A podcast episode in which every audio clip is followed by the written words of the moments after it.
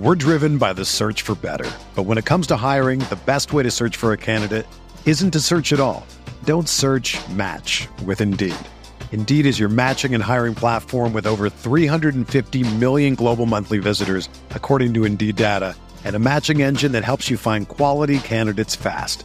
Ditch the busy work. Use Indeed for scheduling, screening, and messaging so you can connect with candidates faster. Leveraging over 140 million qualifications and preferences every day, Indeed's matching engine is constantly learning from your preferences, so the more you use Indeed, the better it gets. Join more than 3.5 million businesses worldwide that use Indeed to hire great talent fast. And listeners of this show will get a $75 sponsored job credit to get your jobs more visibility at Indeed.com slash BlueWire. Just go to Indeed.com slash BlueWire right now and support our show by saying that you heard about Indeed on this podcast.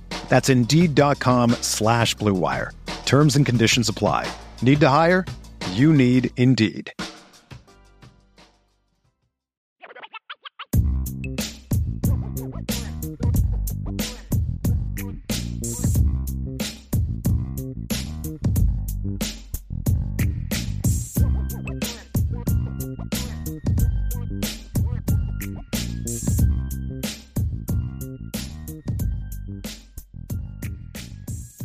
Ryan, it is it is mailbag time, Ryan.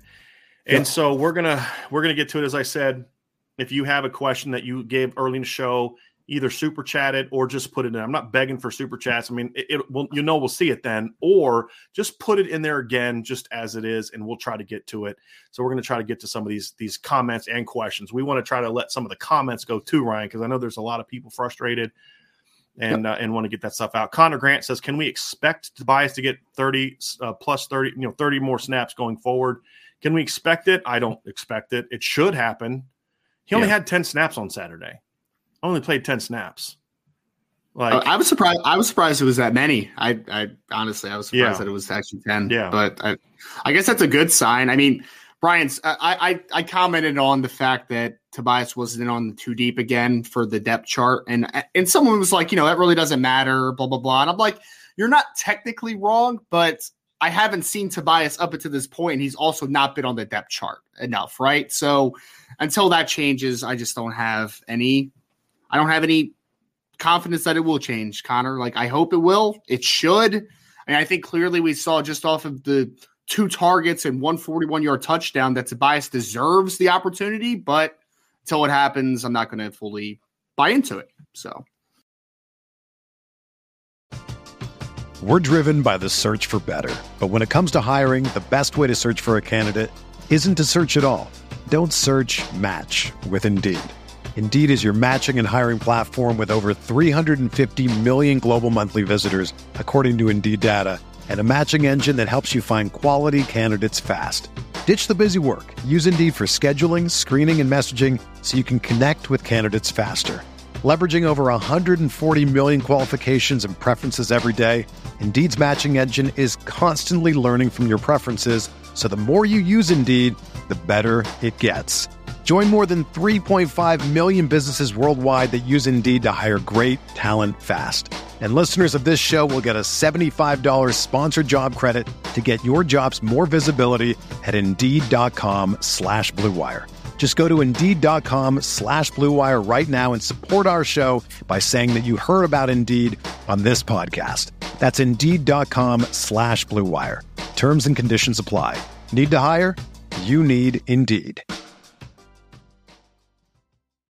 When you need mealtime inspiration, it's worth shopping Kroger, where you'll find over 30,000 mouthwatering choices that excite your inner foodie. And no matter what tasty choice you make, you'll enjoy our everyday low prices, plus extra ways to save, like digital coupons worth over $600 each week. You can also save up to $1 off per gallon at the pump with fuel points. More savings and more inspiring flavors make shopping Kroger worth it every time. Kroger, fresh for everyone. Fuel restrictions apply. Next question. We have another super chat down here from Jacob Abel. The problem with Tommy always trying to trick opponents by doing the unexpected is the expected. The expected is normally expected because it works and makes sense. I mean, there's always a sense of you have to have that balance, right? I mean, Mm-hmm. And, and, Jacob, I, I, I think I like what you're saying here, but I, I, I don't think that Tommy is trying to trick opponents by doing the unexpected. I think it's just dumb. I mean, I, I really think it's just overthinking it. Like, like this past week, were they trying to? Ex- there, there's no way that Stanford's going to think we're going to just regurgitate the great same game plan as last week. So let's let's do that.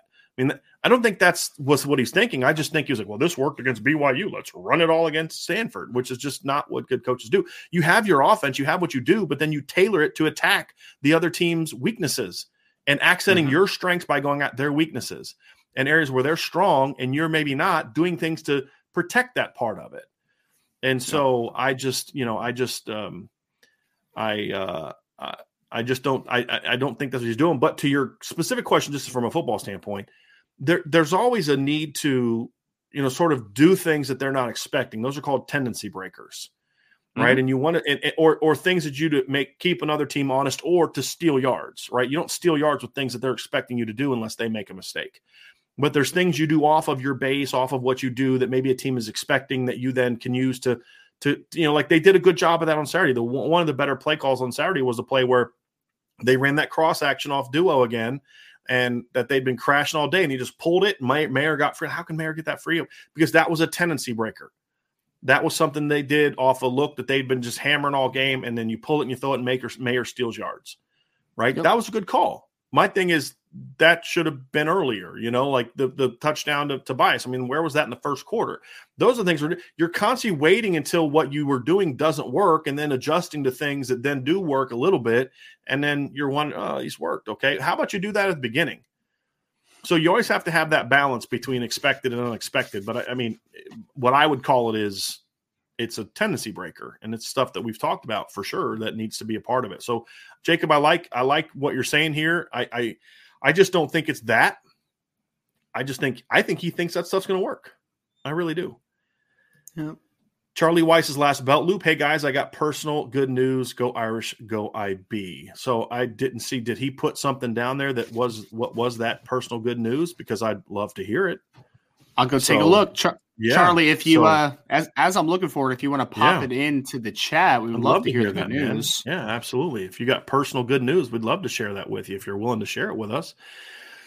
All right, we've got here from Demetrius Rex. Demetrius says, "Why does it feel like some players in the team are so blah and sluggish? Is this a culture problem on the offense? From a player's perspective, would you feel tight and uns- uh, tight and uninspired in a scan offense? I think."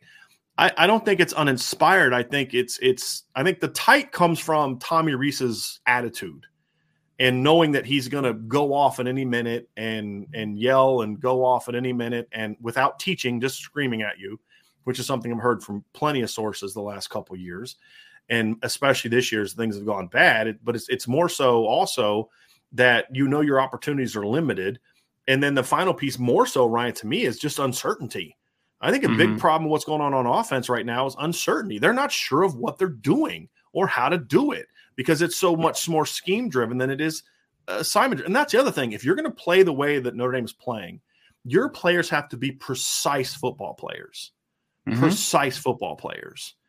And I think that's kind of been an issue for me. And and so you've got to pick a lane. And I think it comes down to that. There's just not a lot of confidence.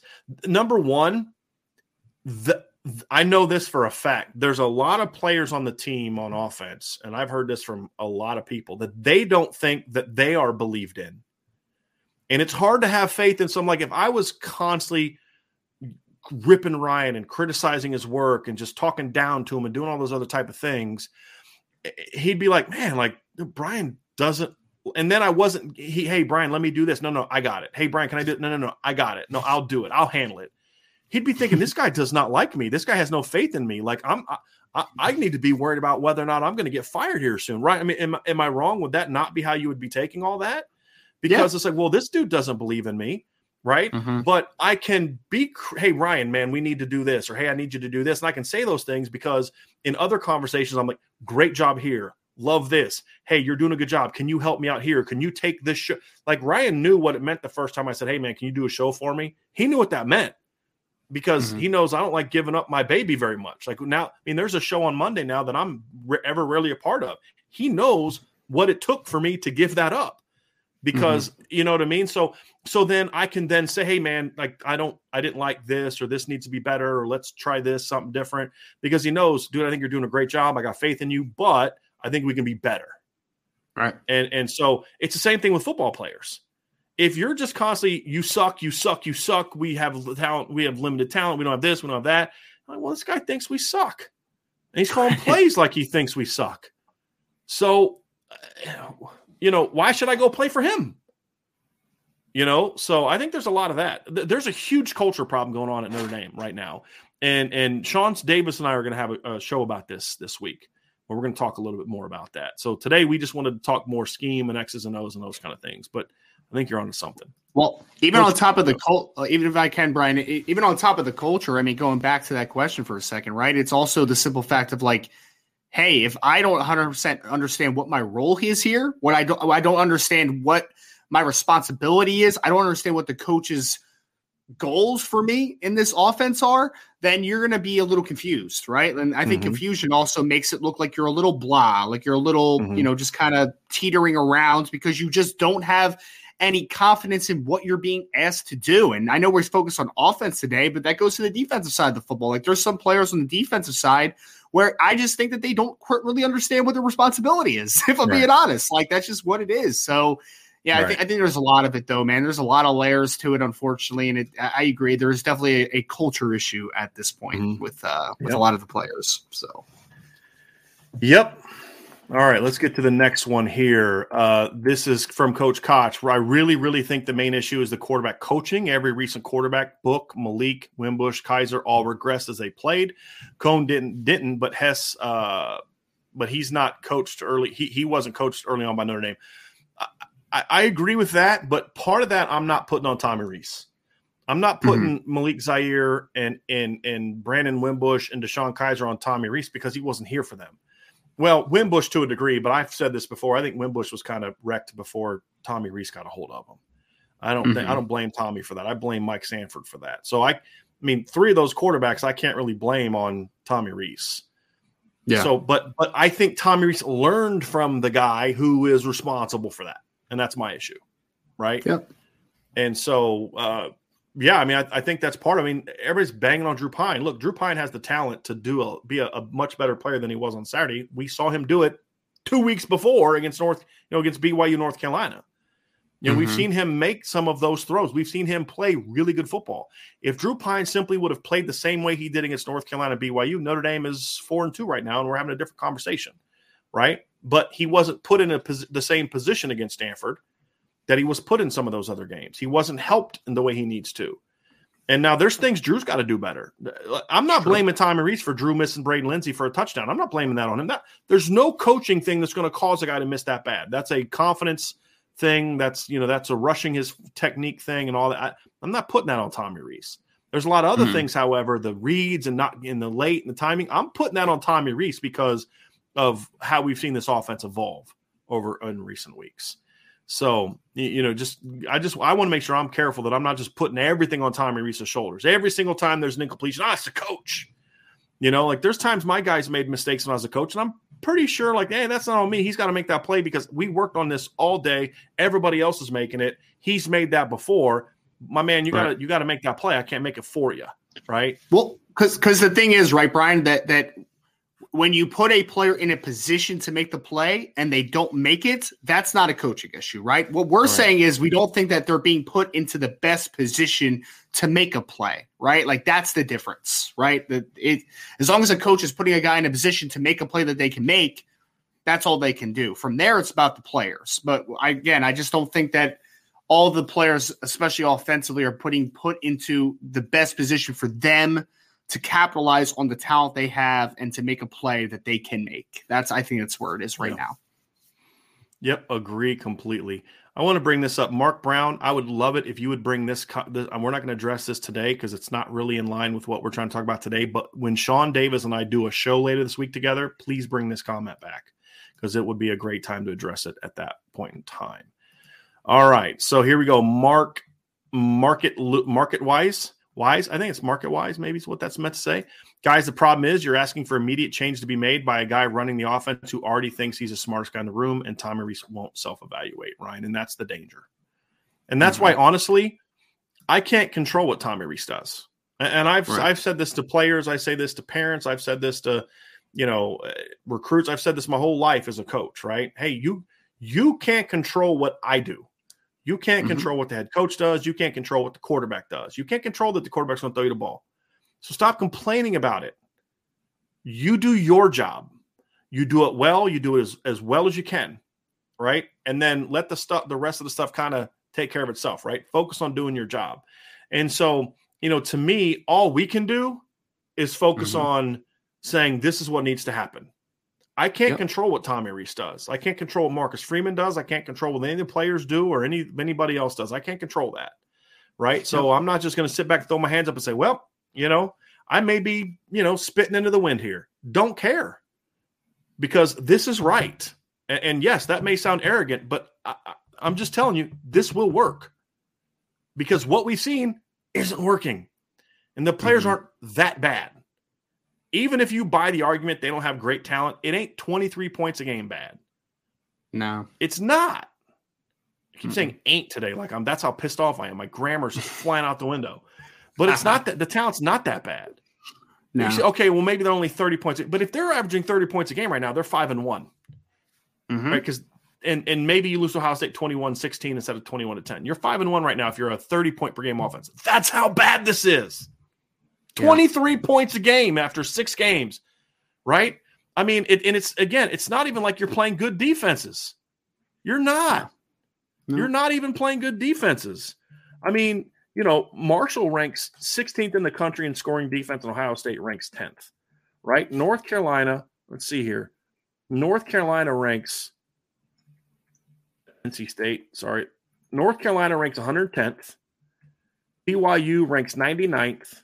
You didn't even get the you. Here, here's the thing: you scored under BYU scoring average. They give up. They're giving up 30 points a game. Stanford ranks 92nd at 29.7 points per game, and that's after they held Notre Dame to uh, to uh, 20 to uh, 14 points. And Cal mm-hmm. ranks 34th in scoring. You, you you're not playing good defenses to the point where you should be scoring 23 points a game. No, no. You've played three teams that rank 92nd or worse in scoring defense, and you went under their scoring average in two of the three games. One of them by over double. You scored 14 points against a team that coming into that game was scoring over 30 points a game. You're still over over double now after that game because they're 29.7. You scored 14 points. 14 points. It's not working. And so just keep doing what you're doing and wait to get better players. Nah, bro, that's not gonna fly. That's not gonna fly. Because you are underachieving with what you have now. Why should I have you around to underachieve with better players? So a team that should be scoring 40 can score 30? No, no, it needs to happen. So do I have faith that he's going to do it? No, I don't. I have zero faith right now that he's going to make the changes. I hope he proves me wrong. I do. And I'll be the first one standing up cheering for him if he does. Yep. I will but I have no faith that he's going to do it right now. None. Be- because, I have no faith that he's going to look in the mirror.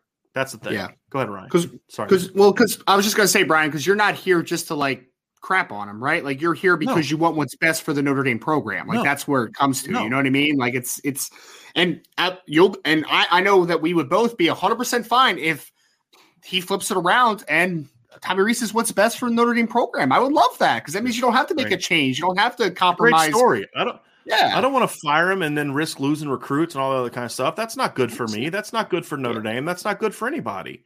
I, I've been in that situation. I don't want anybody to get fired. That's why I don't advocate for guys to get fired.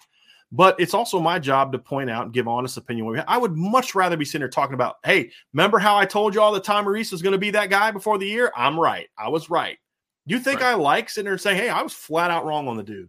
Flat out wrong. I don't like saying that.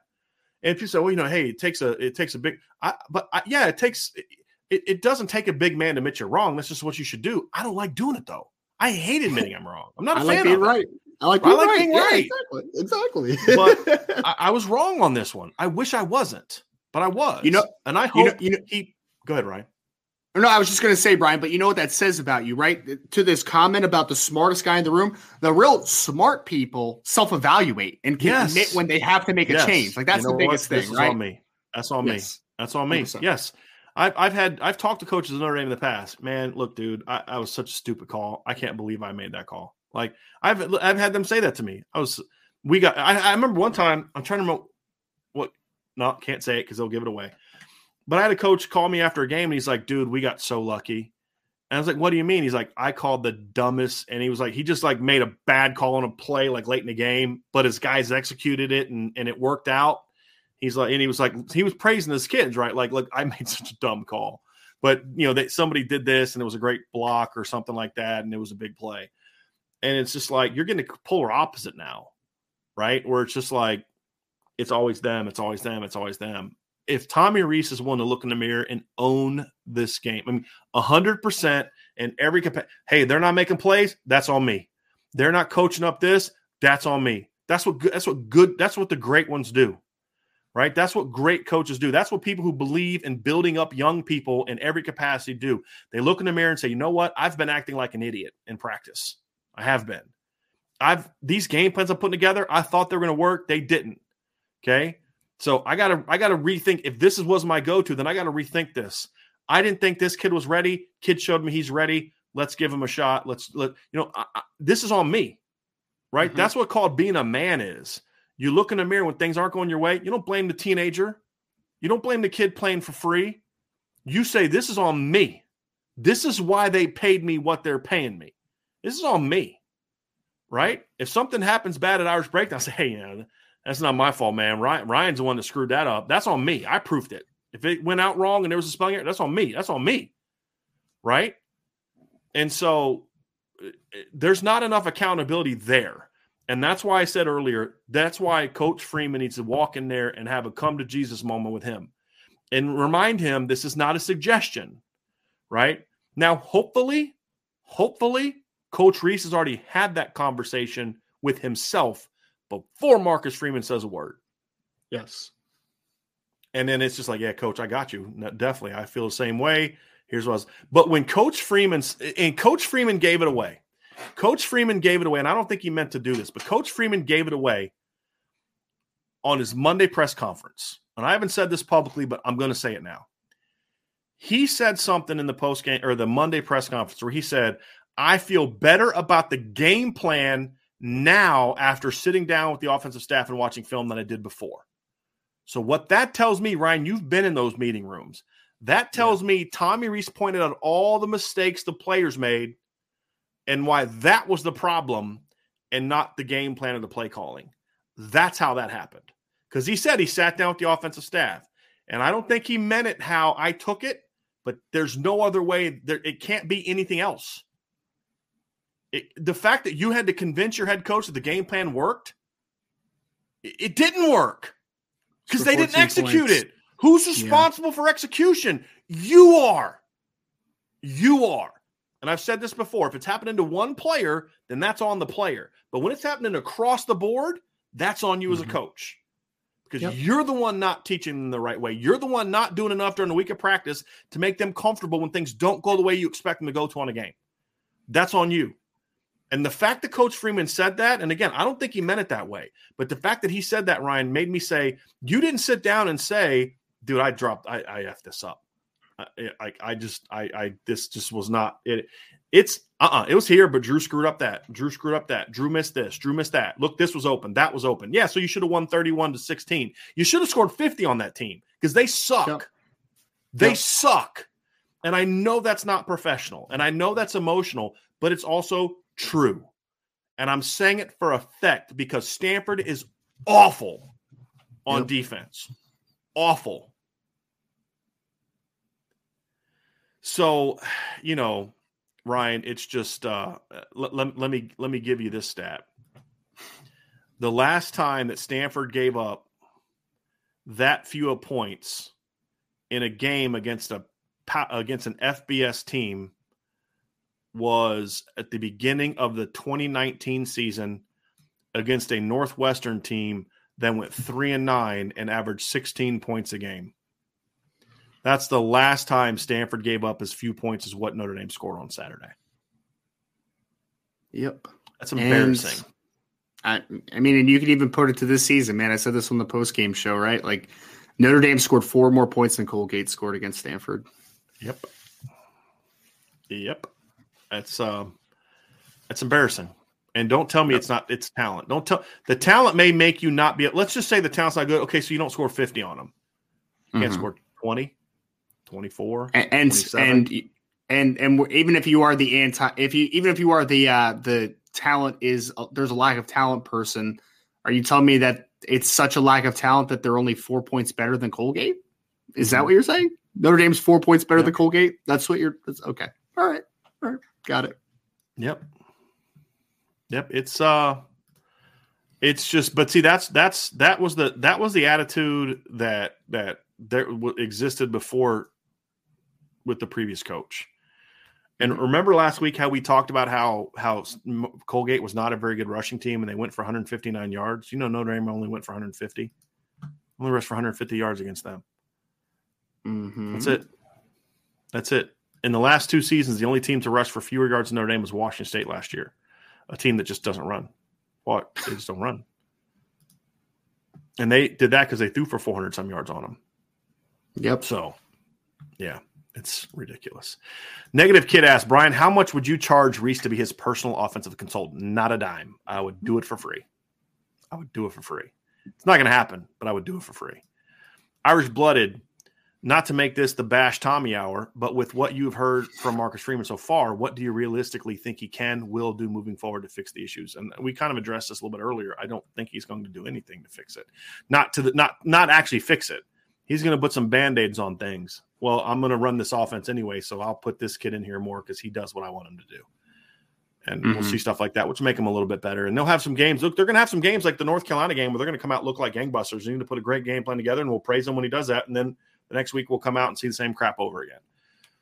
You know, so it'll be continued up and down. And, you know, uh, I have no confidence he will. I hope, I truly hope that I'm wrong. I truly hope that Coach Rees looks in the mirror and says, you know what, dude, I dropped the ball in this one. I thought I could do this, this, this, and this, and I screwed up. I didn't listen to this person enough. I blame this kid. I acted like a jerk off in practice. I'm, I, I'm being a prick. I, I got to change, right? Because this is on me right? That's what winners do. That's what the great ones do. That's what guys that I would want my kid to play for do, right? I don't have a kid, so it's easier for me to say, but you get the point that I'm making, right? And I just don't have confidence he's going to do it because if he was, it should have happened before the Stanford game. But hopefully, it, you know, it was bad enough that he has no choice but to do that. I pray he does. I do. I do because I like Tommy Rees. I do. I, I would love for it to work out. I do, and not just so I can say I was right because nothing he can do moving forward makes me say, "See, I was right. Look what they did in the last half of the year when the season was over with." Nope, doesn't do it. It's it was wrong. There's nothing that can be done now to salvage this season. But what you can do is you can salvage your reputation. You can regain the trust in the players in you, and you can become a better man and a better coach. And there's nothing wrong with that. Bill Walsh says throw to Tyree out of the backfield, stop the 12 13 personnel runs that aren't working, short stuff to Styles, run outside some, don't always key on Mayer, throw to, to, to Merriweather, play the young tight ends. All great stuff, Bill. And I think the first one yep. is insane to me. Why did he stop throwing the ball to Chris Tyree in the pass game? I mean, okay, so he dropped the pass on a screen. Okay, it happens. Go back I mean, to did, him. I, did the running backs catch a pass on Saturday? Yes, on a third and eighteen, they threw an angle route. To oh, the angle. You're right. Third and 18. You're right. Yes, you're right. Yes, you're right. Yeah. Um, but yeah, there, but there was nothing other than that designed for them really. Eh, like mm-hmm. I'm trying to remember. I'm trying to remember what game I was watching. Was it the Alabama game?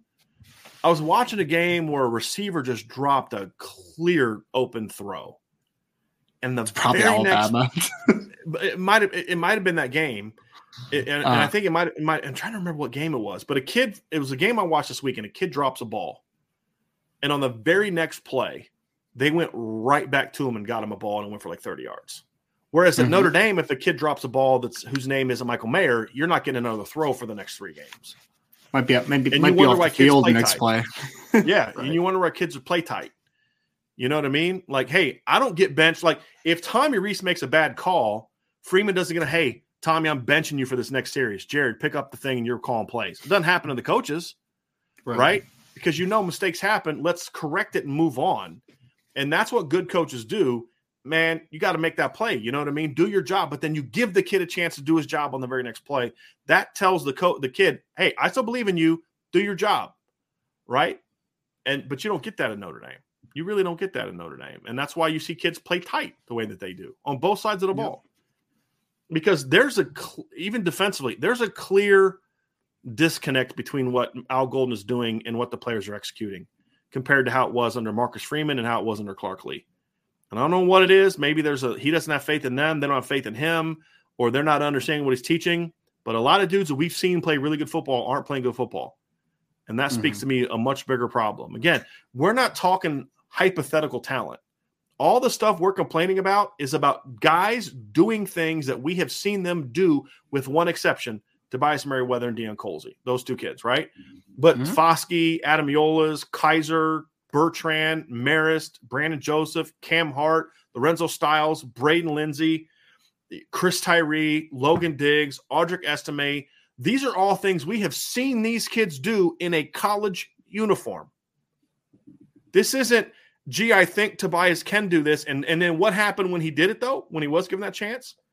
Made a play. Yep. Made a play. You know, so so the fact that that many players have regressed is not a player problem.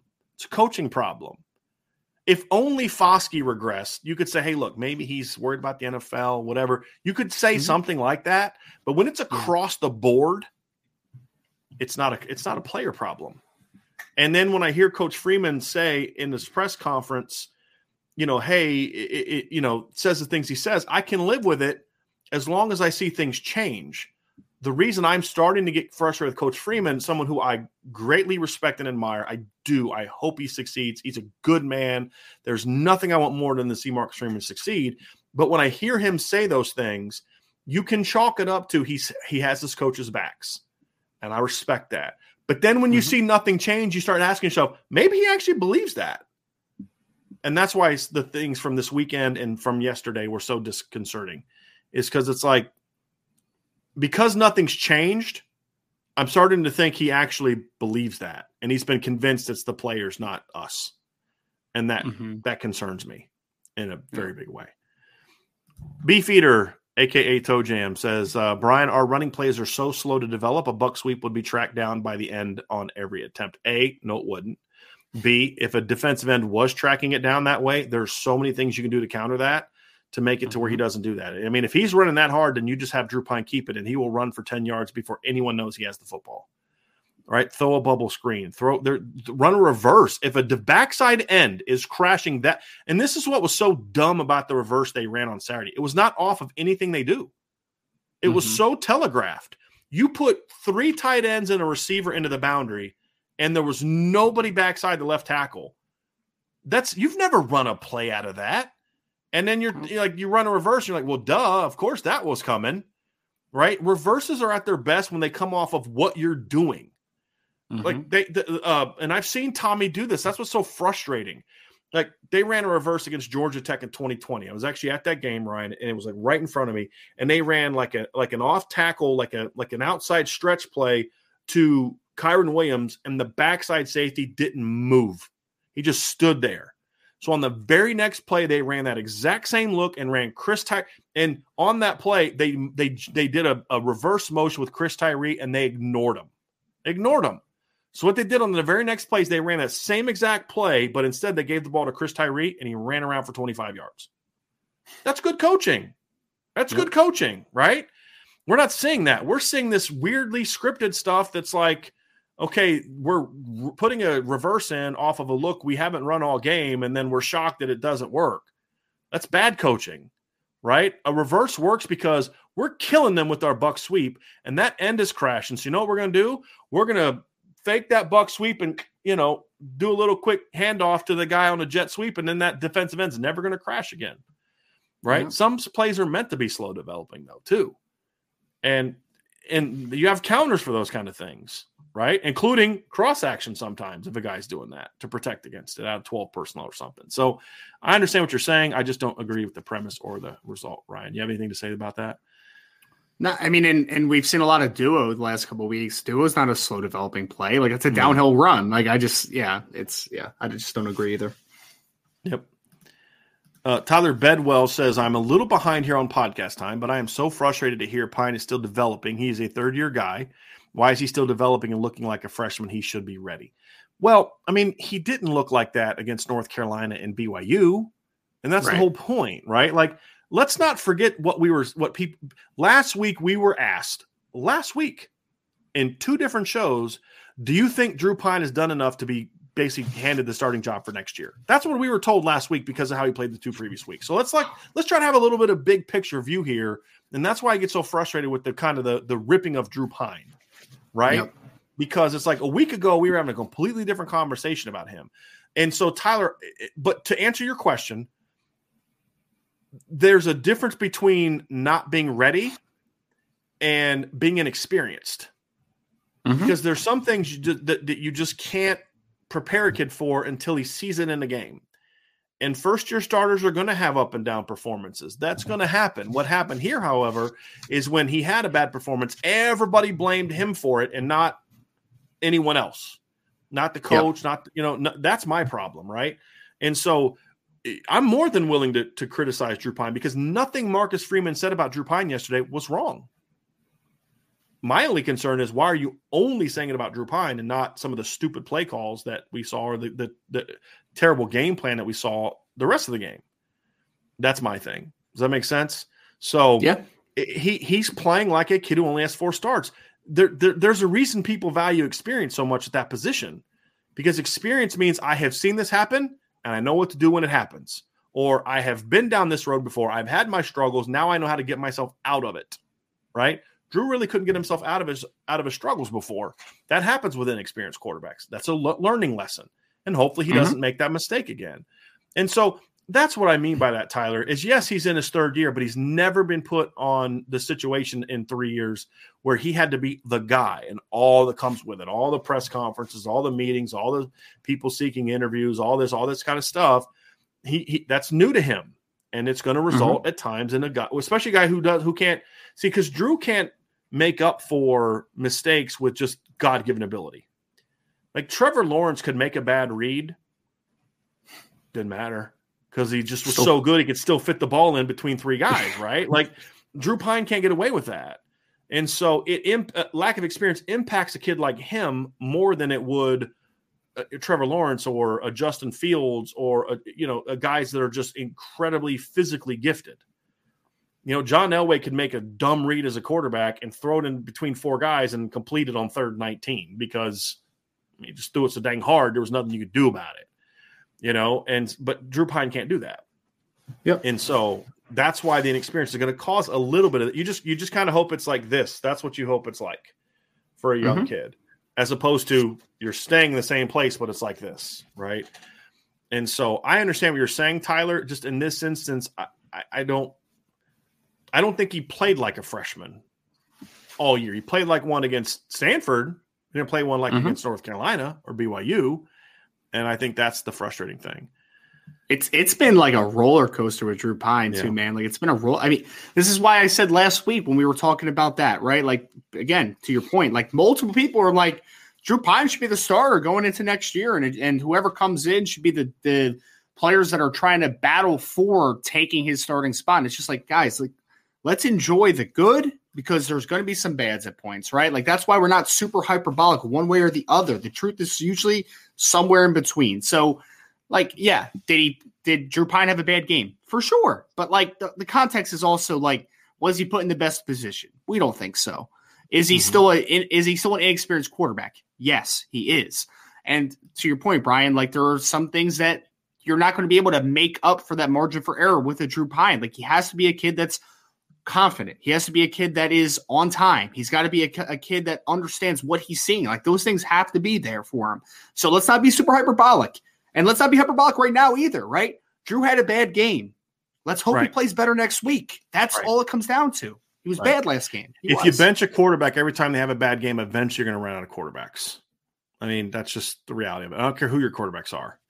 Yep. Uh, You know, just I don't care. And and and, if you do that, Josh Allen was bad as a rookie in Buffalo, and now three years later, yeah. he's arguably the and best. you had fans and media people saying, "Ah, he's going to be a bust. He's going to be a bust. He's right. going to suck." And as your point, I mean, would you would you say he's the best quarterback in the NFL right now? He's at least in the conversation. I I, I still think it's Mahomes, but he's right, he's but in the conversation. He's in the conversation, now, yeah. right? Oh yeah, hundred percent. I'm gonna, yeah. Tell you what. I don't watch NFL. I don't care care to watch NFL, but I'm going to be honest with you. I have a hard time saying no every time that those two guys are matched up against each other. I'm not I know, because I, I, do watch playoff football and I watch the usually sometimes and I watched the playoffs last year and that game between those two guys in the playoffs last year was just unreal. I mean, just those are because they're they're great players and they're warriors, man. Like they battle, right? They and, and they do they do stuff too where it's just like that should not be possible. like right. they just have two of the best arms ever. Right. You're just like that should yes. not be physically possible, but it yes. is. So, they're tough yeah. guys. You know, they'll take hits. Yeah. They'll, you know, and it just they're fun to watch. They are, and it, it, makes me. And there's such a different dichotomy between the last great quarterback battle of Manning and Brady, who mm-hmm. were just such. Di- I mean, they were similar in style, but it was a different style. Like these guys are just like yeah. this is more like NBA you mm-hmm, know, like in the mm-hmm. NBA, you're just watching like Bird go against Dominique in the place. There's two great players just just making stupid plays. You're just like these, you know, or Bird versus Jordan or Bird versus Magic. We're just like, this is just insanity. Like these guys are just doing things that nobody on the planet can do. You know, where Peyton and Tom were more like it was up here. Cerebral, you know, with yeah. Josh Allen yeah. and, and, and Pat Mahomes, it's just like it. It's like I've said this. Pat Mahomes is the, the closest thing I've ever seen to a quarterback who plays like John Elway. And then mm-hmm. Josh Allen came along and and, and he's kind of that way too. So for me, you understand why I love that style of play.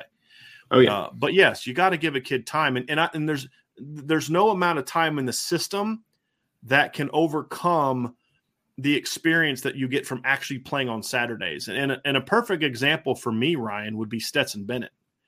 Mm-hmm. I mean, Stetson Bennett in 2020 was not good.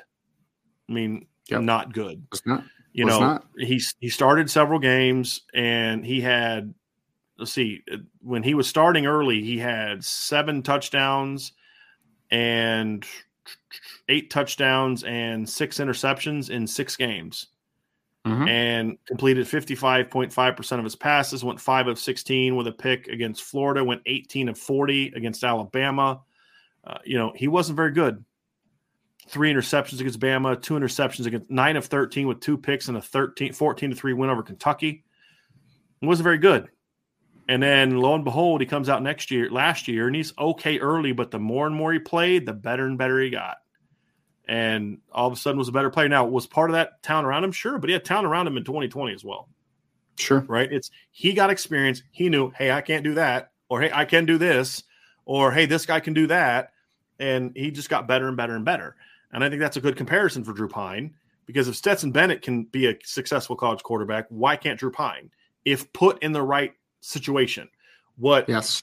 Todd Monken didn't do last year is ask Stetson Bennett to put the team on his shoulders and will us to victory. He yep. didn't do that. Right? He he said, "Hey, we're going to put the pieces in place to maximize what Stetson can do. Hey, we don't he doesn't have a big arm. Let's design some stuff to get James Cook open on a wheel route because he can make that throw." Right? And and it's it was called good coaching, mm-hmm. and that's what we're we're missing with Drew Pyne, in my opinion.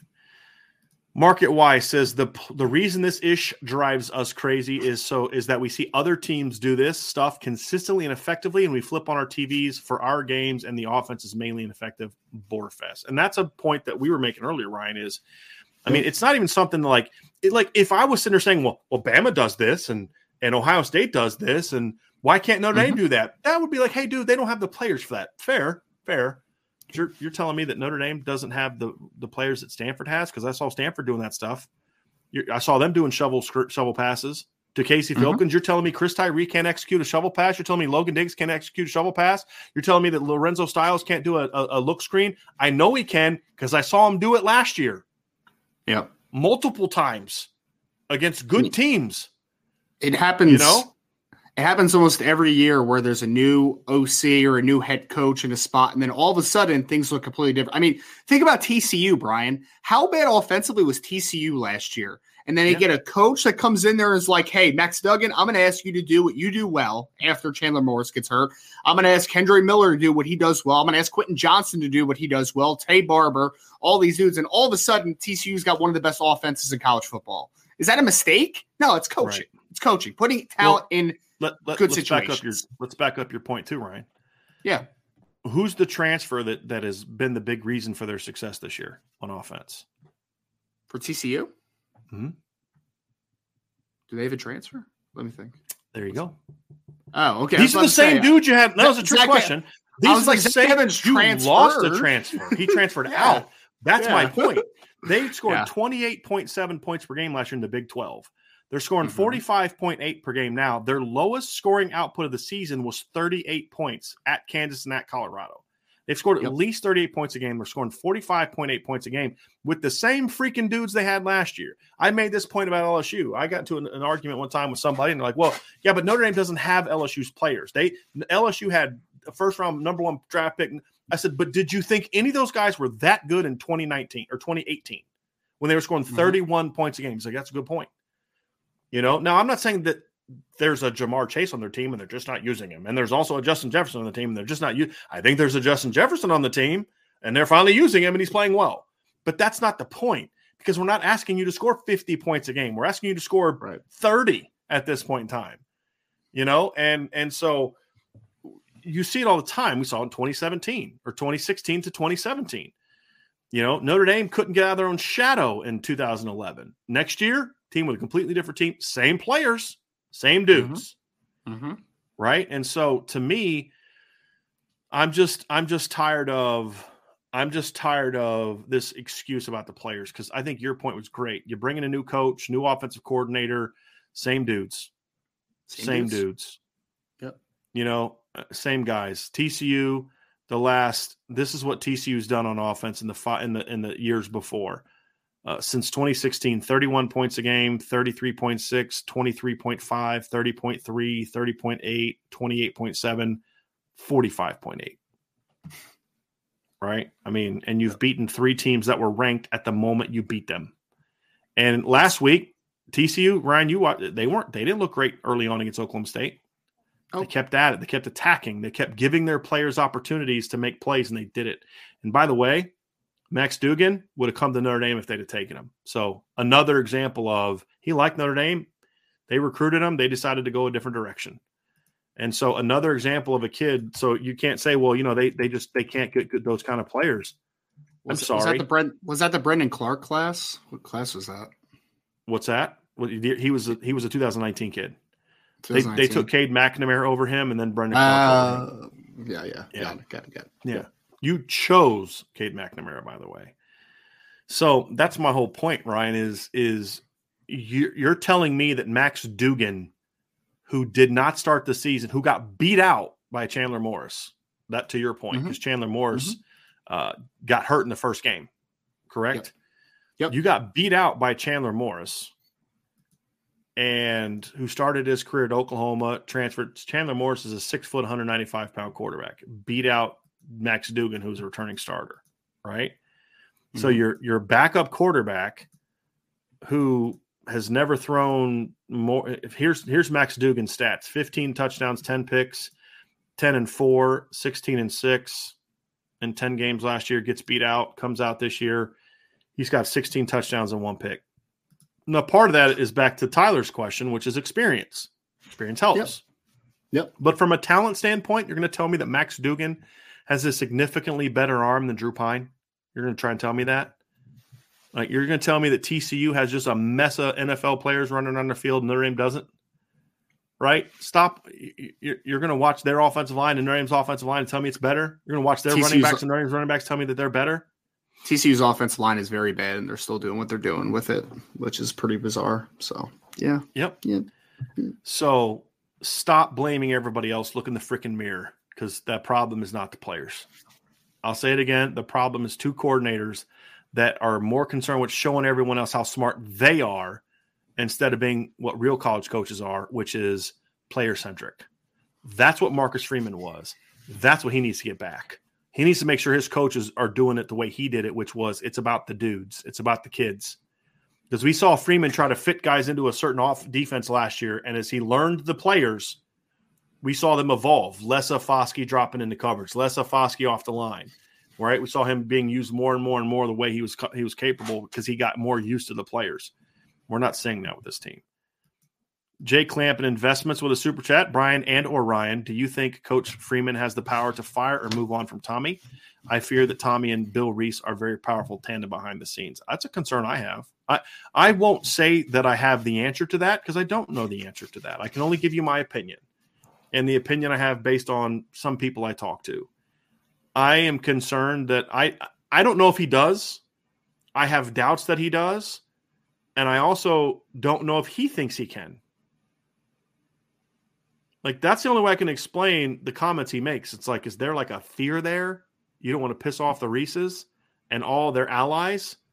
This is one of the reasons I've said in the season, uh, every vestige of the Brian Kelly era needs to be gone. You mm-hmm. know what I mm-hmm. mean? As much of it as possible. And so I don't know if Marcus Freeman has the power to do that.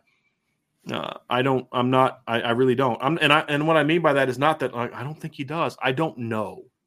I can only give you my opinion. And I always want to make sure here at Irish Breakdown that we're very clear with you of telling you what we are hearing, what we know, and what we think. That is mm-hmm. 100% my opinion based on what I see, what I hear, whatever. It's just me connecting certain dots. No one has told me he can't fire him. Nobody's told me that. I haven't asked. Well, I have asked, but nobody, no, people don't know. And, you know, rightfully so, not engaging in that conversation. But yep. so I don't have an answer to that, but I have my doubts, Ryan. I have my doubts. Super chat from Tyler Evans. Why can't we stop teams on third down? Ryan, I'll let you have this one. I've been talking a lot here lately, and and this is a defensive question. So yeah, yeah. I mean, I, I think that I think that when you see teams that struggle on third down, or you see teams that struggle in those situations where you're in prevent at the end of games, I think that there's complacency right? Like I think that there is just a push towards not messing up, right? And then you stop being who you are. You lose your identity that got them into that third down position or into that bad situation. So I think that most teams, Brian, like in my opinion, the third down and the prevents flaws that they have is that they get away from their style, man. Like stick to what you are. The teams that get into that vanilla understanding of like, hey, oh, we can't make a mistake. Just get back. We'll run the picket fence. We're not letting anything behind us. All that good stuff. Those are the teams that get complacent and they make mistakes because you're asking your team now to completely flip what made them successful on the pr- previous two downs. And then you're doing something that is just not what their style indicates, right? So I think that there's just a lack of aggressiveness in those situations at times. I think there's, I mean, there's always going to be some lack of players just not making plays, right? Been the big money downs. But I think more than anything, you're getting away from your identity and you're and you're just being too complacent. You're sitting back, you're trying to be too cute. Just stay with what you are, man. Play your defense, play the way you do usually, and you'll usually be successful. So I think it's just a lack of identity in those situations, if I'm being honest. Sean Kelly asks, and that was a, good question. I, I, appreciate that and a very good answer, Ryan. Sean Kelly says players not showing up ready to play isn't the player's fault at all. It's a coaching problem, and coaching starts at the top. I'm going to somewhat disagree with this. It can be both. The coach yeah. ultimately is accountable. At the end of the day, however, the message I'll tell every single player, and I believe this is true of me, I believe this is true of everybody. This is a lesson I've had to learn in my life. Is I would always be. I remember I went through something really crappy when I was a player, and I got benched, and it wasn't my fault and and it was a situation where the new coordinator came in his son was the quarterback's coach they brought in a freshman you know that they wanted to work with and so they put me in a lot of bad positions to fail. And you know and, and it just kind of how it went right? And so i got screwed i felt. And you know the message that my dad told me is he goes yeah yeah you did get screwed and it's not your fault. But how you respond to it that's 100% on you. If you yeah. respond poorly, if you quit the team, if you do this, if you do that, that's not about them anymore. Right? That's about you. And I don't remember if I de- definitely wanted to quit, but I definitely remember having conversations where my dad told me what quitting would mean. That would mean, you know, that that's not about them. Quitting is about you, right? That that's about, you know, because I was like, look, I'm I'm screwing, I'm just gonna finish my degree, I'm gonna get into coaching and all that kind of stuff. And so my dad was like, look, you know, you can't control whether they're going to start you or play you or respect you. So, you know, so my dad, so I said, okay, fine, I'll, I'll work with the young quarterbacks. And they would always come to me instead of the coach because the coach was an idiot. If I'm being honest, the, the quarterback's coach was the dad, was the, the, the, head, the offensive coordinator's son. And he was an idiot. He just, he, maybe he's better now. I don't know, but he was an idiot and he would all he, he couldn't coach them. They, he would say things like they didn't understand it, so then come to me and I'd coach them up. Well, then he found out they were coming to me, and I was helping them out. I was helping the kid that took my job out, and the quarterbacks coach got pissed off and went to his dad and they said, "You're not allowed to talk to them anymore." Like that's how bad it was. But my dad was like, "Okay, that's on that's on him. How you respond to it reflects upon you." Right. And that's a lesson I would give every single player that's that's not re- showing up, not ready to play, and blaming the coaches. No, no, no, no, no, no, no, no you can't control what they do and don't teach you. You can control how hard you play. You can control what your attitude is like. You can control whether you're going to let how he's treating you drag you down. Now that's easy to say as a 43, let's see, 44 year old. Okay, I'm getting so old I don't remember how old I am anymore. It's you don't look a day over 30. I you don't look a day over 30. That. Yeah. If I do this, you're kind of correct. Uh, but the my point is I've lived it, I've experienced it. I'm a grown man now.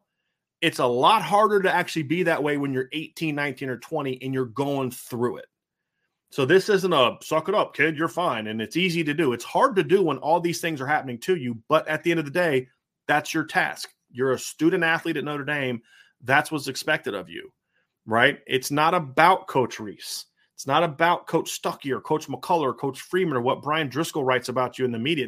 None of that controls the things that you control, right? Control your own controllables, right? I think Ryan, you've said that before, right? Like focus on the, con- the things that you can control, and that's what these yep. kids can do. What Chansi Stuckey does or doesn't teach a receiver should not impact whether or not they play hard, or are focused, or are fired up, or want to be out there. That's on you. Now the tox the environment can be such that it makes it harder to do that. I will admit that. And I think that's what a lot of kids are going through right now. At the end of the day, when you put on that gold helmet, your attitude and your effort is reflective upon you. Right? Now, mm-hmm. we'll we'll we'll hold the coaches accountable, no question. And we do that a lot.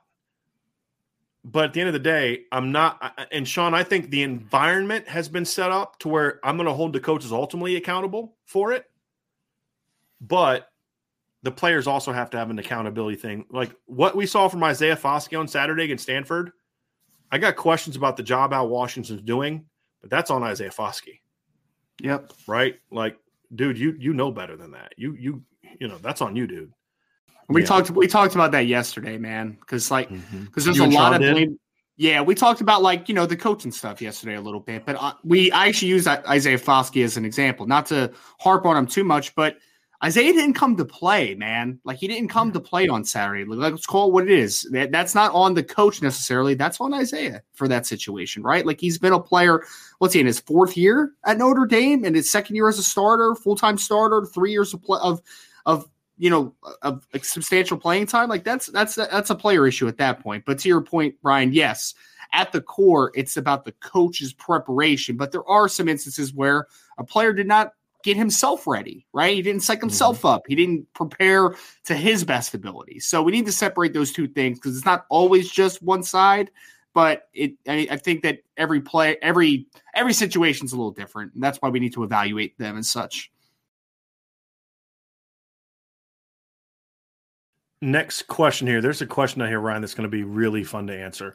Antoine Johnson says, Brian, most teams in college football have self evaluators on staff. Does Notre Dame have one? Do Notre Dame does Notre Dame self scout? It's hard for me to accept that they actually self scout right now because nothing yeah. has changed. Like literally, name me one thing that's really changed other than just the line being coached, getting better and better every week. Name me one thing that in any structural way whatsoever has changed since the first game of the year, other than Benjamin Morrison starting now over Clarence Lewis. Name me one thing that's changed. No players have been benched. No. no. schematic changes have happened. No philosophical changes have happened. The linebackers keep doing the same crap over, over and over and over again. And that tells me that Al Golden just keeps thinking they're the problem and just keeps, you know, not playing, you know, not teaching them up, not looking in the mirror and saying, hey, maybe I'm part of the problem. You know, my entire unit sucks. My entire unit's not playing well. My entire unit is regressed from a year ago. Maybe that's me. Maybe I'm the problem. Just, mm-hmm. just saying. So I don't I don't think I mean who I don't think Marcus Freeman's telling them that. And if he is, they're not listening to him, which is mm-hmm. a much bigger problem. But I don't know if that's happening. But I can only assume that it's not being said. I can only assume that they're not going in there and, and butts aren't being chewed out and and and people aren't being put on on notice and all that kind of stuff, which needs to happen when you're sucking as bad as Notre Dame has been sucking. Three and three is inexcusable, inexcusable right now, inexcusable. Yeah. And and so like four and two, I could have lived with because before the year there was a lot of people that thought they were they were going to lose to Ohio State and BYU. There's a lot of people that thought that. Mm-hmm. There were some people that thought they might lose to North Carolina instead of BYU. But there was a lot of people that thought this team would be four and two at this point in time of the year, which is what makes the Stanford game so bad. But you, you would have been four and two and lost to Marshall. But now yep. you're three and three with losses to Marshall and Stanford. No, that's coaching. That's hundred percent coaching. And and I don't I, I you know uh, because here's the thing, Antoine. Even if they are self scouting, it comes down to what's in your your mind. What's your what's your your soul as a coach. If your soul of a coach is always to look outwardly for why things aren't working, then self scouting does nothing for you. Nothing for you.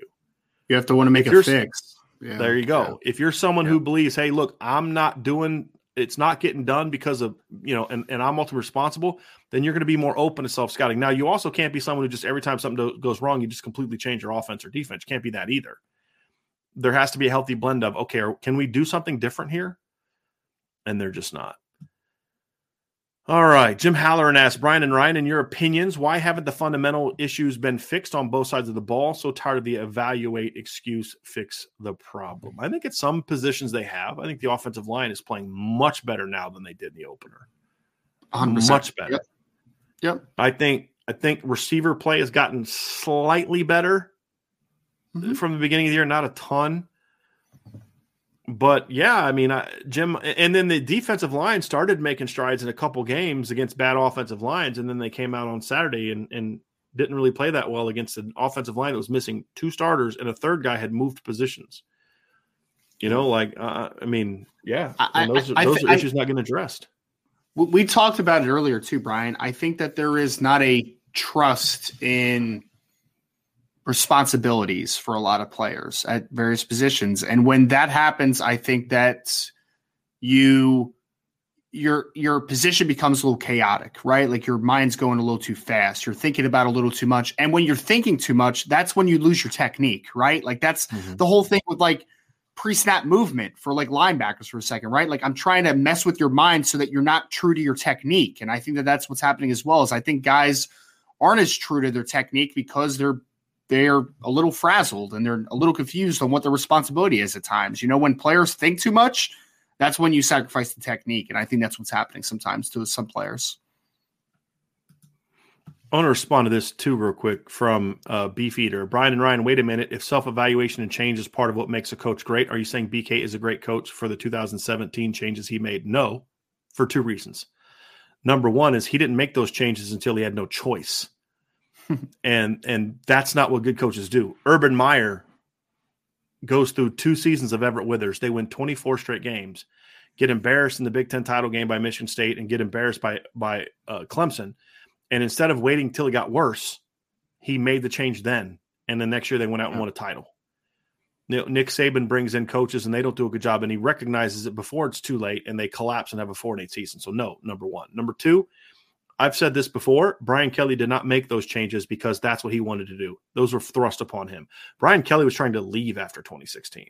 So while he's trying, his agent's trying to get him another job, Jack Swarbrick and the people that work under him were out there the ones. I've been told this by people involved in the process.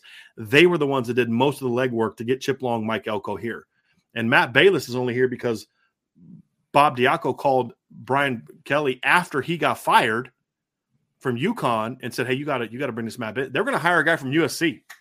So no, he does not get credit for that. He does not get credit for that.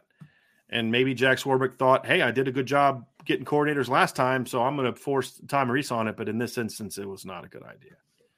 Because if anything, I I I believe, and I could be wrong, that if Marcus Freeman was allowed to make his own hire at offense coordinator, I believe and I've said this before, I think he still would have kept Tommy Rees, but there's the dynamic would be different. Right. The dynamic would be I chose you. It's kind of like, you know, the the old, you know, the joke, you know, my dad used to say to me, he would say it jokingly, he goes, I brought you into this world, I can take you out. Right. I mean, it, just mm-hmm. it was a joke, right? And it was from a comedy skit. But the point is, if if I'm the guy that brought you here, I can be the guy that makes sure you're not here anymore. You're going to do right. it my way, right? Mm-hmm. And when you weren't, I'm not the reason you're here. Somebody above me, my boss, is the reason you're here. You know, and and then it gets reported. And who do you think yeah. told people that? Do you think Marcus Freeman was telling sources that reported I've ta- Tommy Rees has complete autonomy on offense? Do you think that was Marcus Freeman saying that? No, that was that was coming from the other side. And once yeah. that gets out, it's like, okay, well, I have no authority here. You know, and it's that's like, that's the scary thing. It's like an arranged marriage. It's not organic. Yeah. Right. Like that's the big thing. It's not organic. Yeah. That's good. Some and some arranged it feels, marriages work. Feels disjointed. 100 percent Some work, 100%. some don't. And it worked yep. last time, didn't work this time. Brian NY with super chat. Thank you, Brian. Uh, consequences for the Estime fumbles, more Diggs, maybe. I mean, yeah, there needs to be consequences, but I also don't believe you just bench a guy because of that, especially a guy that, that plays well. You, you make sure you coach him up, and I mean, we're not we're still in Pop Warner.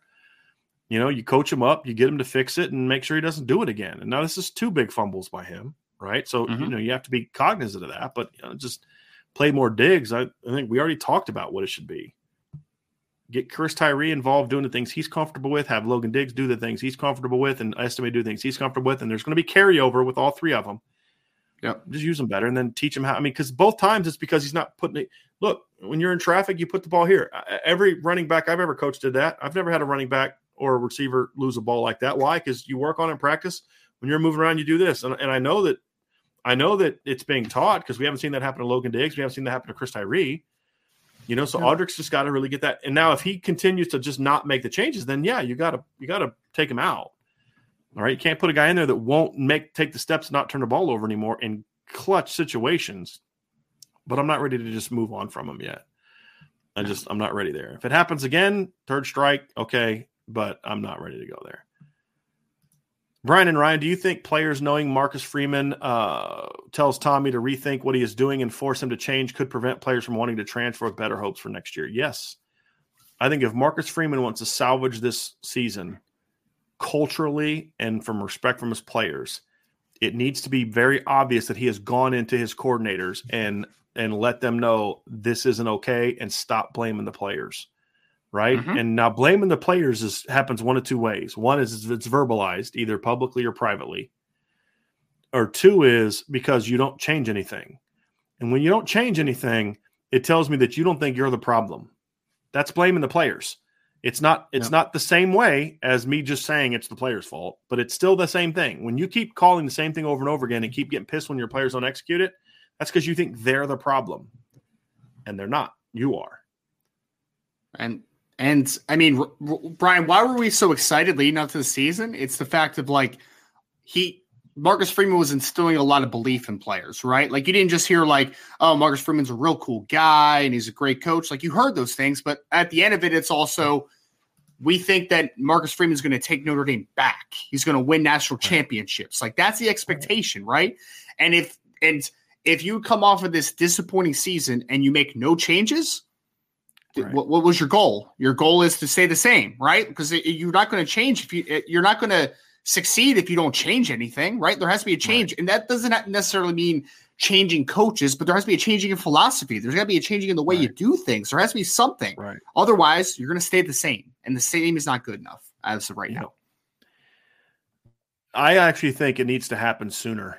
I, I worry that he, by the time he steps in and makes those changes, it's going to be too late and he'll have lost certain players. I mean, like that's really all I've done the last few days is just field those phone calls. I mean, it's, it's been insane. And it's not about playing time. It's much deeper than that. And this has been going on for a month now. Right? It's just it's worse now that they're losing yep. again. But it was going on during the winning streak as well. It's a right way and a wrong way to treat people. And the way that Marcus Freeman treated people as a coach is not the same way some of his coaches are treating people now. And that's a that's a problem. That's a problem. C. Severs asks, "Is there any truth to Tommy Rees turning down having an analyst?" I have seen that reported. I have no knowledge of that, which is why we haven't spoken on it. Yeah, because I keep getting asked it, and I just want to say it. Like I've never heard that. I'm not saying it's not true. I'm not saying it's. I, I don't know, and I can't speak on something that I have no knowledge of. I can't deny it, and I can't confirm it either way because I've heard nothing about it either way. I haven't heard somebody say, "No, that's not true. It didn't happen," and I haven't somebody say, "Yeah, it happened." I've heard nothing about that, so I can't comment on that. That's why we've avoided that subject. That's why we don't talk about it on our shows. We don't talk about it on the message board, and and the reason I'm only addressing it now is because a you asked it, and b hopefully people will stop asking me about it simply because I just I don't maybe he did maybe he didn't I don't know and the one thing I will never do here or any of the people that work for me will ever be allowed to do uh, if they if they want to keep working here is is talk about things that that that uh, or try to confirm things or say things that just aren't true or they don't really know and they're just taking what somebody else is reporting and then passing it off as their own we don't do that here other people may do that other people do do that we don't and so I have no knowledge of this and I can't comment on it. And I think Ryan and I have talked about it. He has not heard that either. So that's why we haven't addressed that subject. Yeah. Nor are we, we said saying names. Someone asked about it yesterday too, and we said the same exact thing that we haven't heard yeah. it. We don't have any knowledge of it. So yeah, at the moment. Not denying it, not confirming it, because we know nothing yeah. about it either Just way. Don't know. Yeah. Ray Holcraft says, Is the conversation that much different? Had Notre Dame won 17 16, that is a garbage win. I, have had people say this. If Notre Dame would have won, we have a different conversation. And I will say this whether you like our show or don't like our show, the one thing that you always know is we do not get driven by results only. We have been mm-hmm. very critical of Notre Dame after wins because, again, mm-hmm. we're looking at how you play and is that level of play going to be good enough to be the beat the teams you need to beat that matter. Did, did anybody and, come to our yeah. Did anybody come to our post game show against Cal and think that we were like, oh, sunshine and rainbows? Like, absolutely, or even not, BYU, even the BYU game. I mean, I got somebody yeah. ripped me, uh, you know, on the board, and it's like, you know, yeah, it was, it was. I should ripped is a little strong, but it was critical of me because I didn't make Drew Pyne the the starting the player of the game, and then my response I said, well, he missed this, he missed this, he missed this, and the guy went off. Like, well, the yeah. stuff that I was critical of Drew against BYU is stuff that was even was there and was a bigger, even a bigger problem against Stanford because you can't always get away with that stuff. Right. And and and I mean, I've always done that. I remember in 2009 when Notre Dame was playing Nevada and they just rolled Nevada. It's like 31 nothing or 35 nothing or something like that. And after the game, I'm like, man, this is bad this is really it's 35 nothing. This is really bad because Nevada dropped like nine passes and there was guys open and Colin Kaepernick didn't see them. And Nevada just missed a ton of opportunities to score a lot of points in that game. And and and I was like, this defense is not as good as those numbers said. I said the same thing early in 2014 when they were shutting out teams. I said, look, teams are going to get the book on this and they're going to figure some stuff out. And then we saw what happened. And then what happened the next week? After the after Colin Kaepernick gets shut out and they beat Nevada 35 nothing and uh, people are ripping me because how oh, you're so critical. You're you're just never happy. They went out got, they made Tate Forcier look like a Heisman Trophy candidate the next week. Oh man. I and then the rest Tate is Forcier. history from there. So I I will always try to be honest and sometimes you can lose and you say boy there's a lot of good stuff to take out of that game. Now some stuff that's got to get fixed because you lost but there's a lot of good stuff to take out of that game which we did in the Ohio State game. Mm-hmm. Mm-hmm. but you know uh, it wouldn't change for me, Ray. The record would be better, and I think there'd be a, a different sort of tone in a lot of the the stuff. It's about, hey, look, you know, look, they got the win, but they got to fix this stuff. Whereas now it's like, I think the losses make it even your your your backs are up against the wall even more. Right. Matt Calthin, some, uh, someone on the board said that Freeman had a Monday morning meeting with Jack. Is that true? I have no idea. I would imagine Jack and Marcus meet relatively frequently. I mean, that's yeah. kind of what a head coach and a does with his assistant. So, and I would imagine after a loss like this, I would imagine Jack did want to talk to Marcus. I would. It's not an abnormal thing. I don't know if that's true or not. Again, I don't speak on things that I don't have knowledge of, but I can assure you that um, that's not an abnormal thing, especially after a, a loss like that. And mm-hmm. I hope mm-hmm. they did meet. And I hope Marcus is going to, and I hope that Marcus believes what we believe and expresses that to Jack.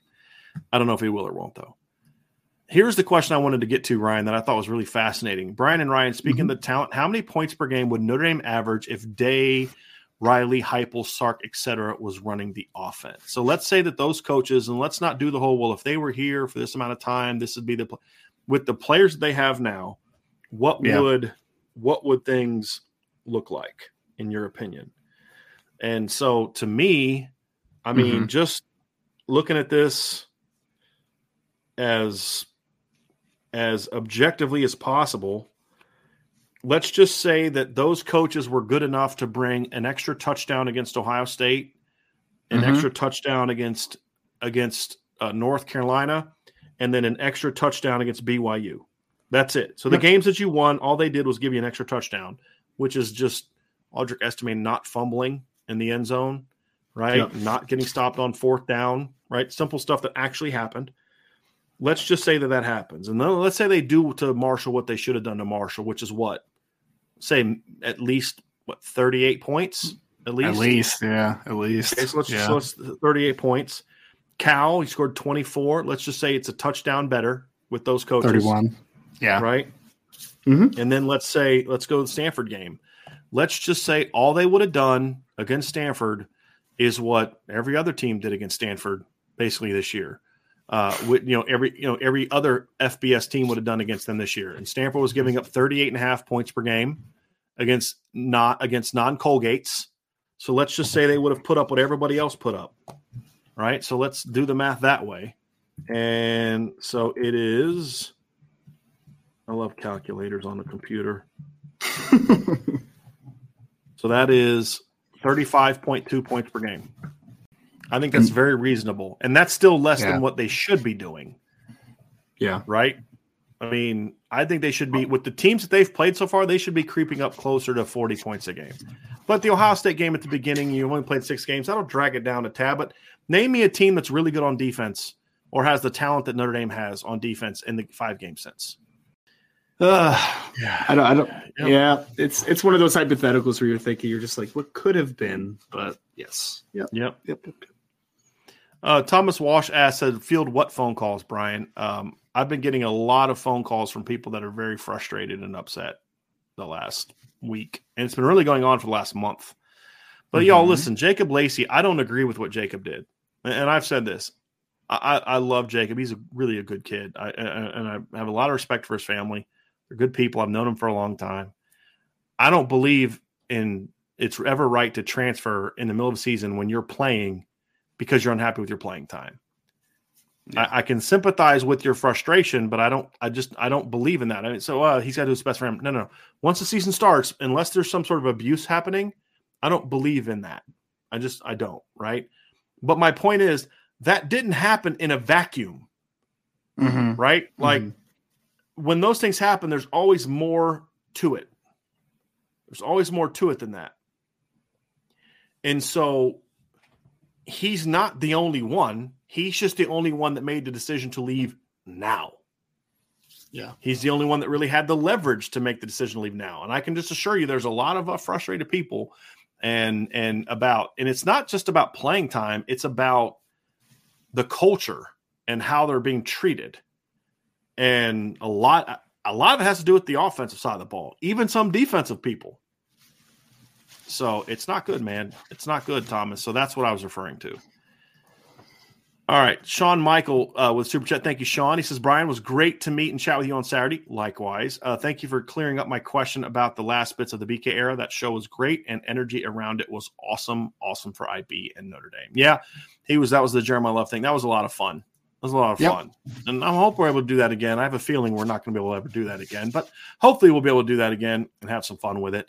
Uh, Beefeater says, "Ask Brian and Ryan." Wait, a, oh, no, actually, we already we already answered that one. So sorry, I forgot to unstar that one at the end. So Ryan, I think that is is going to be it for the questions. I don't think I saw anything um, else on there that. Uh, uh, so here's one. Kale, what does our offense look like against our defense in practice? I'm told they rarely go against each other. It's all scout team stuff. So they they don't really. Anyway. All right, so Ryan, that is going to do it for today's show. This was a fun show, not always a happy show, but a fun show. I enjoyed it.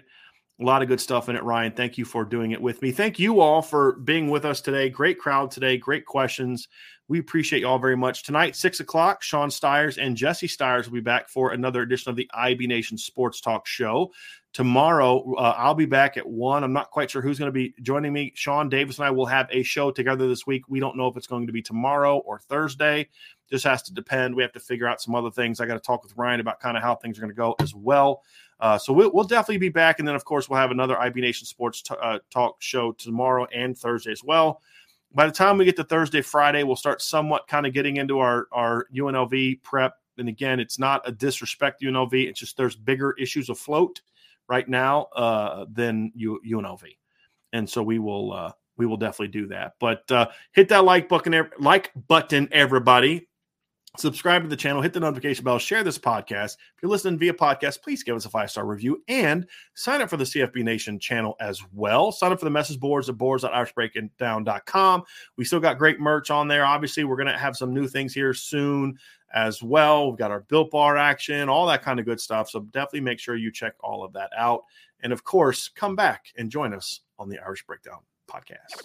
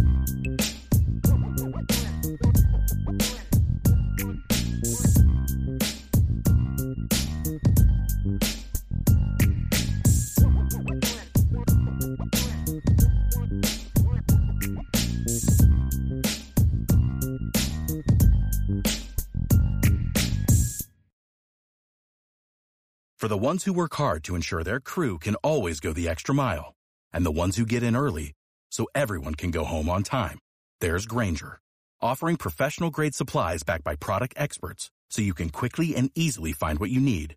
Plus, you can count on access to a committed team ready to go the extra mile for you. Call, clickgrainger.com, or just stop by. Grainger, for the ones who get it done.